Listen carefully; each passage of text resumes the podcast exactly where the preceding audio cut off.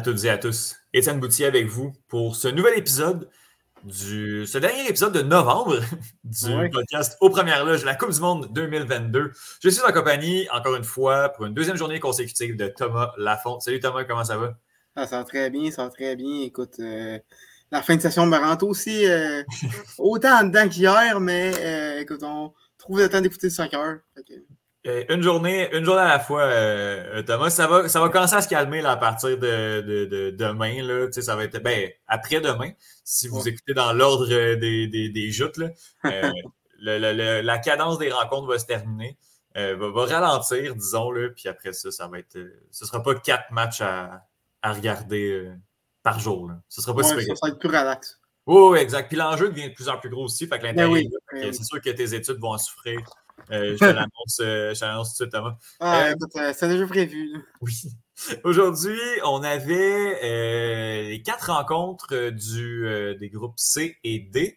donc, on arrive à mi-chemin de cette troisième journée de la phase de groupe. On va commencer avec le match Tunisie-France.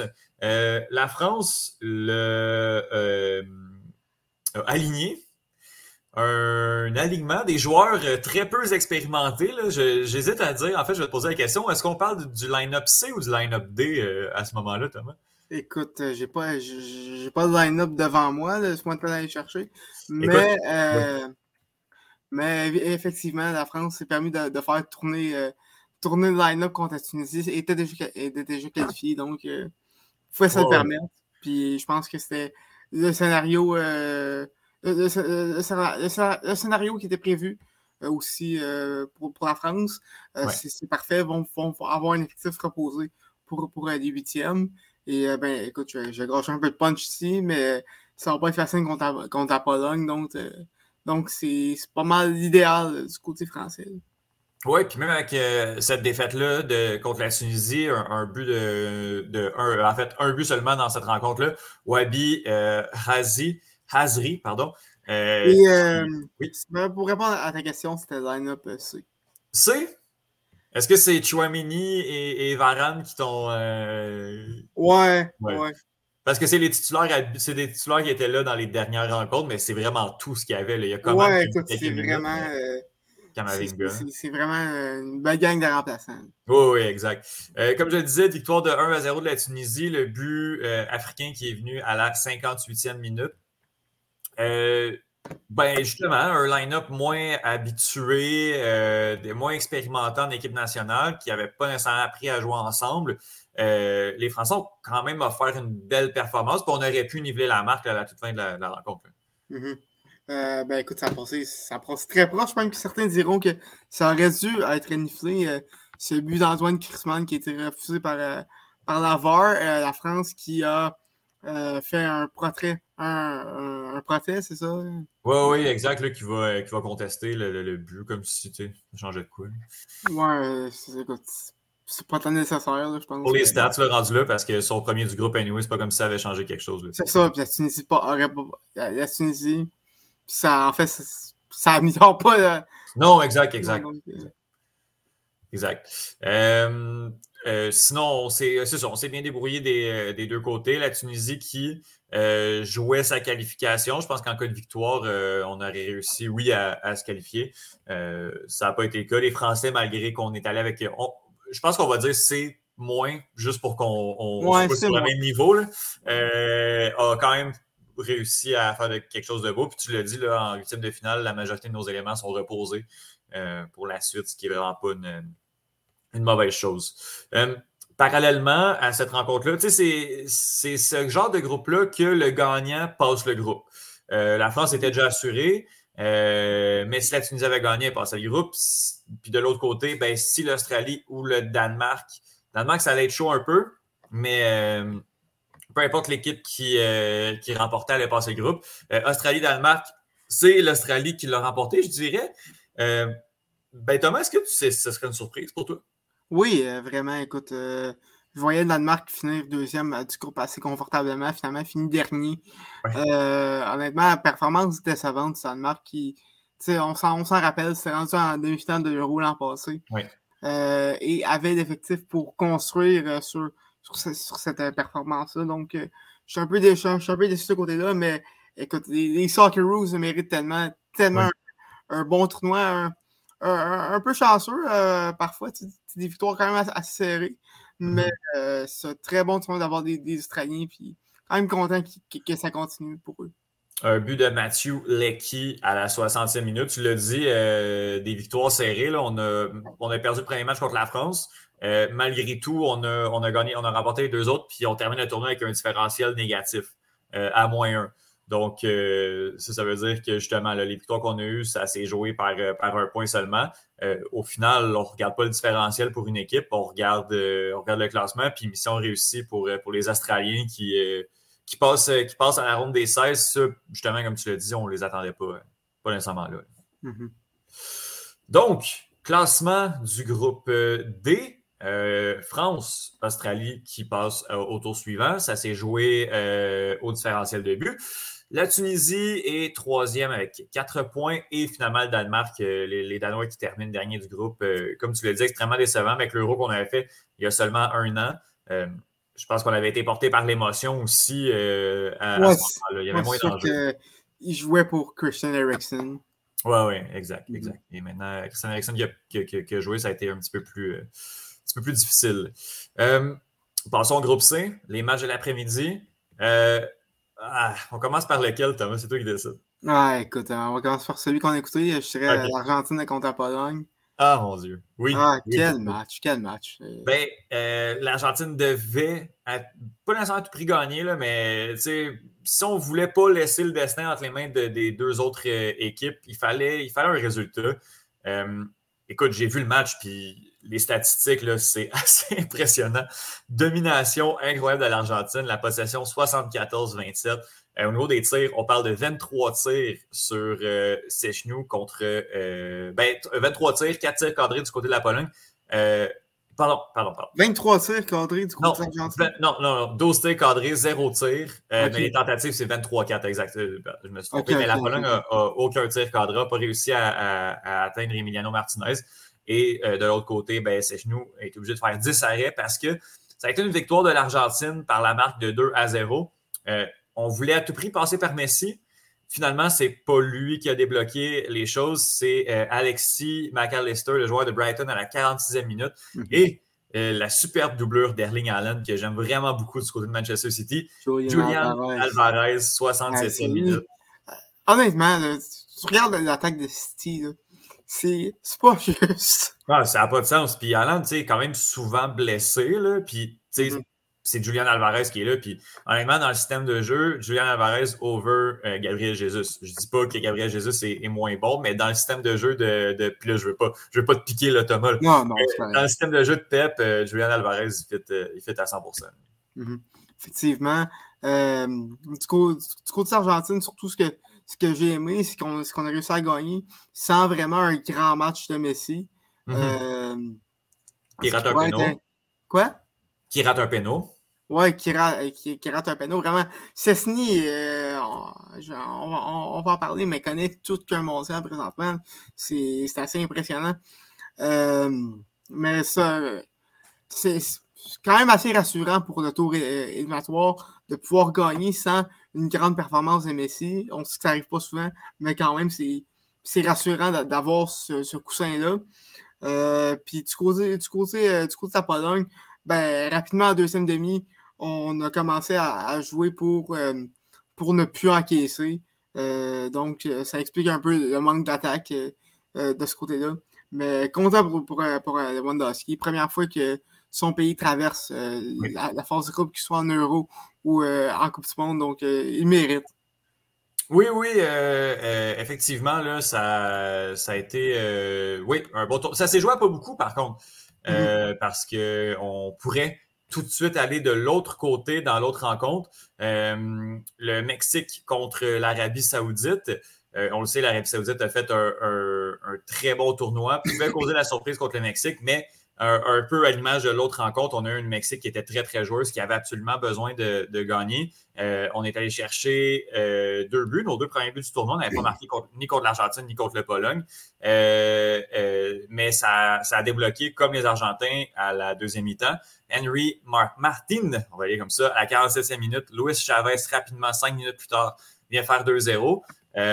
Il y avait de l'enjeu parce qu'avec ce résultat-là, mm-hmm. et de l'autre côté, du côté de la Pologne, c'était la Pologne qui passait parce qu'au différentiel, on était, on, était égal, mais ça jouait au carton jaune.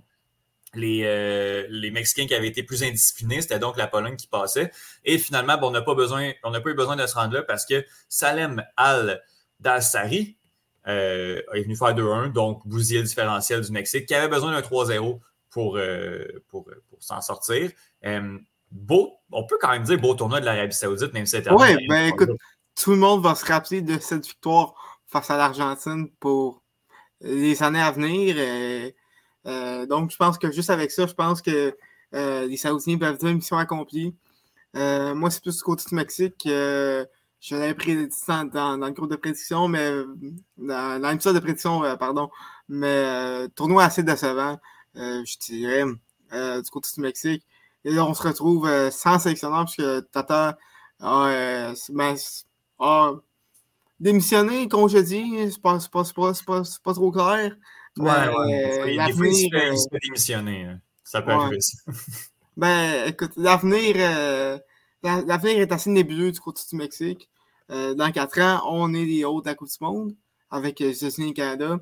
Mm-hmm. Euh, ça va être un gros tournoi. Euh, puis je pense que des changements vont devoir s'imposer à la Fédération mexicaine. Oui, exactement. Ben, comme du côté de la Pologne, ça s'est joué à un fil. on, a, on a de la difficulté à faire débloquer la machine. Mais oui, comme tu l'as dit, Tata Martino qui quitte son poste, on rembarque un autre cycle pour les Mexicains. alors que je je continue à dire que c'est une équipe qui cherche beaucoup présentement.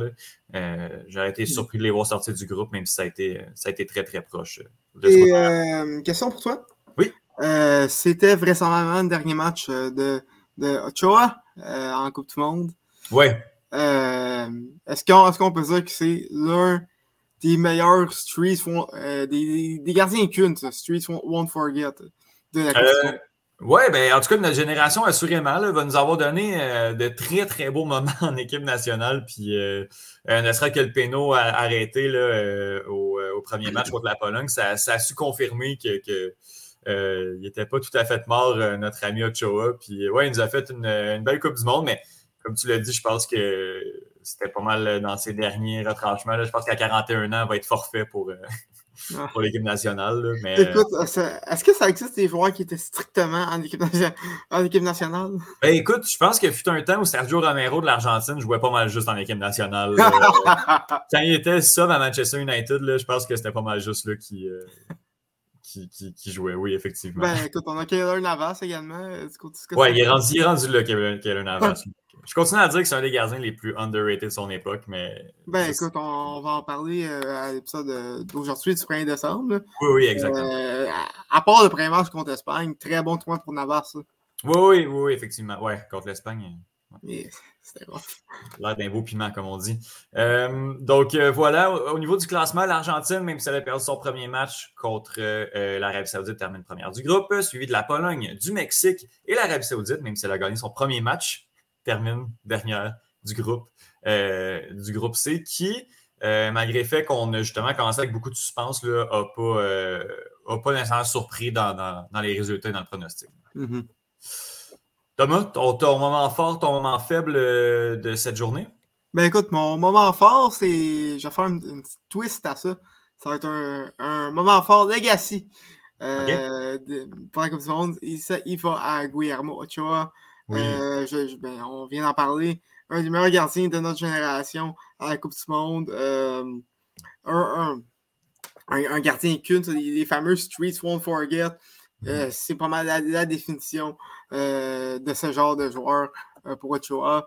a remporté un, un, gardeur, je ne me trompe pas, right? un gardeur de la compétition, ça se peut, ça se peut très bien. Ça serait le quel 2000 Je pense 2014, ça se peut-tu? 2014, c'est Sergio Romero. Je suis pas mal sûr de ma shot. En, en tout cas, aucun des, des, des, des, très bonnes Coupes du Monde euh, en, quatre mondiales, je ne me trompe pas, euh, a, vraiment su euh, bien performer sous les, sous, les couleurs du Mexique. Même chose euh, à la Gold Cup. donc, c'est une grande carrière qui, qui, qui se termine. malheureusement, elle n'avait pas le même succès en club. Euh, mais euh, c'est bon. Il y, a ces genres de joueurs-là qui, qui, qui, qui réussissent à shiner euh, en mm-hmm. équipe nationale. Oui, exactement. J'ai devant moi les meilleurs gardiens de but. C'était Neuer en 2014, je pensais que c'était Romero. Puis en 2018, c'était euh, Thibaut Courtois. Donc, euh, voilà. Mais il aurait pu le mériter à certains moments, assurément, mm-hmm. euh, notre ami Ochoa. Et ton moment faible, Thomas? Mais mon moment, mon moment faible va également au Mexique. mais pour le reste de l'équipe, vraiment une pas une belle Coupe du Monde du côté du, Mexique. On, est habitué à au moins se rendre jusqu'au tour éliminatoire. Puis mm-hmm. vraiment, même si on a remporté le dernier match, euh, c'est parce que l'Arabie Saoudite jouait très ouvert également. Avait, avait besoin d'une victoire. Euh, sinon, c'était des performances très flat euh, du, côté, du côté du Mexique. Donc, ben, on en parlait plus tôt, mais performance assez décevante qui, qui qui, ben, qui annonce la fin d'un cycle euh, du, mm-hmm. côté, mexicain. Ouais. dans 4 ans. Qui continue la fin d'un cycle, honnêtement, à mon avis, là, avec. Euh, on ne s'est pas qualifié la peau des fesses là, pour faire la Coupe du Monde, mais c'est pas les qualifications autant dominantes qu'on connaît de non, Mexique. Là, fait que je pense qu'on a embarqué dans le tournoi, pas la porte en arrière, là, mais la porte à chambranler un peu. Puis on est reparti tout aussi rapidement euh, avec. Mm-hmm. Mon moment fort à moi, ben, je vais le donner à l'Argentine qui a su euh, dans son tournoi, euh, même si on commençait mal, euh, je pense que c'est une des, des fois. L'année dernière, ça avait quand même tout pris pour réussir à sortir du groupe. Là, je suis quand même content de voir que ça a été un petit peu plus facile-ish. on a réussi à, bien s'en sortir, à terminer premier du groupe et à ne pas prendre la France au premier match, ce qui me rend très au prochain match, ce qui me rend très, très, très heureux. mais également là, de voir qu'on est capable de sortir de la Messi-dépendance avec Julian Alvarez, le jeune qui, qui, est très bien fait, puis McAllister euh, qui, s'est levé parce qu'au premier match, il n'avait pas été si bon que ça, puis un peu effacé également contre le Mexique. Euh, donc, euh, très bien joué du côté de l'Argentine. Puis mon flop, Danemark qui n'a pas offert grand-chose dans cette compétition-là. C'est jamais une équipe qui est favorite, mais c'est une équipe à laquelle on peut s'attendre plus. malheureusement, on retourne à la maison avec un seul point, très décemment de, de leur côté. Euh, Thomas, on va continuer notre habitude. On va prédire euh, les huitièmes de finale. Oui, euh, écoute, deux, gros matchs, France-Pologne en, premier lieu. écoute, je m'attends une victoire de, la France, mais ce ne sera pas aussi facile qu'on puisse se croire. Je pense que, je pense que Lewandowski va s'imposer. va réussir à s'imposer dans, le match. mais sinon, ça risque, ça, risque quand même d'être une victoire française, mais quand même plus difficile. Euh, oui, euh, je, oui. Je pense pas que la Pologne va offrir beaucoup d'opposition quand on voit la, vitesse des Français, euh, la force de la contre-attaque également. je, pense que, je pense que ça va le faire relativement aisément du côté, du côté de la France. Puis, sur papier, je m'attends également à ce que l'Argentine ne euh, se fasse pas surprendre par l'Australie. Ouais, non, écoute, ça va être une, victoire assez. Ben, écoute, j'ai plus le coup de ça que ça va être des victoires faciles parce que avec les Mosaic qu'on connaît. Il n'y en a pas, il n'y en a pas. Là. Il n'y en, a, il y en, a pas. Écoute, ils ont perdu contre, contre l'Arabie Saoudite. Euh, le Japon a gagné le groupe. Euh, écoute, c'est. Je ne sais, plus quoi penser, mais si l'Australie gagne, ça va être la surprise du siècle, je pense. Ouais, ben, je pense que c'est ça qui est, qui, est, intéressant parce que moi, je, en tout cas, je suis vraiment content, ben pas vraiment content, mais je pense que la défaite de l'Argentine au premier match a été une super leçon pour l'équipe et a appris rapidement de, ses erreurs. Puis justement, je pense que ça va être difficile de prendre d'autres. Je pense qu'on ne pas d'autres équipes à la légère avec cette défaite-là. Puis ça a été bénéfique. En tout cas, on va le voir d'ici le reste du tournoi. Euh, peut-être que ça va très mal vieillir. Mais euh, d'après moi, on doit s'attendre à une victoire argentine euh, samedi? Samedi. Oh mon Dieu, que c'est toi. Euh, samedi? Oui, samedi. Ok, samedi. Samedi. euh, jeudi, on a quatre rencontres. Euh, T'as un peu spoilé euh, les résultats. Ouais, écoute. Il n'y a, pas de souci. La Croatie va affronter la Belgique. Le Canada va terminer euh, son tournoi contre le Maroc. J'espère vraiment que le Canada ne va pas prendre un but gag à la troisième minute. Et pour terminer le groupe E, euh, Japon, Espagne et Costa Rica, Allemagne, ça, c'est euh, un groupe de euh, presque qui gagne devrait passer. On, aurait pu se dire ça dès le début, mais finalement, peut-être pas mais ouais, deux, deux, groupes assez intéressants là, pour, pour la suite des choses. Même si Canada est éliminé, c'est sûr qu'on va regarder ça. Après ça, est-ce que le Belgique va, la Belgique va réussir à se qualifier? On doit gagner du côté de la Belgique. Est-ce qu'on va se contenter d'un 0-0 et ne marquer qu'un seul but dans le tournoi? Un but en contre-attaque un peu d'aigle contre le Canada? Qui sait? On sait ben hein. C'est ça l'avenir nous dira. Effectivement. Thomas Lafont, je te remercie beaucoup. Grand plaisir. On se reparle euh, très bientôt. Euh, la Coupe du Monde continue. On est à peu près à mi-chemin, je dirais. Lâche pas, tiens bon. Ouais. Euh, on se reparle très bientôt. À la prochaine.